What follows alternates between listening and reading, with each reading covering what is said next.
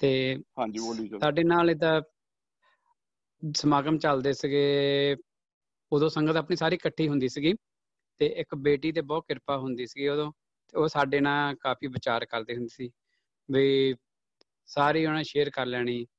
ਉਹਨੇ ਕੀ ਕੀਤਾ ਸਮਾਗਮ ਚੱਲਦੇ ਤੇ ਸਾਡੇ ਕੋ ਆ ਕੇ ਕਹਿੰਦੇ ਅੰਕਲ ਜੀ ਮੈਂ ਕਿਹਾ ਹਾਂਜੀ ਕਹਿੰਦੇ ਮੈਨੂੰ ਨਾ ਭੂਤ ਦਿਖਣ ਲੱਗ ਪਏ ਸਾਰੇ ਪਾਸੇ ਜਮਦੂਤ ਦਿਖਣ ਲੱਗ ਪਏ। ਮੈਂ ਕਿਹਾ ਇਹ ਕਿੱਦਾਂ ਹੋਇਆ? ਫਿਰ ਸਾਡੇ ਰਾਈਟ ਵਿੱਚ ਦਿਮਾਗ ਦੇ ਵਿੱਚ ਫਰਨ ਆਇਆ ਵੀ ਮੈਂ ਕਿਹਾ ਤੂੰ ਕਕਾਰ ਤੇ ਨਹੀਂ ਕੋਈ ਚੇਂਜ ਕੀਤਾ?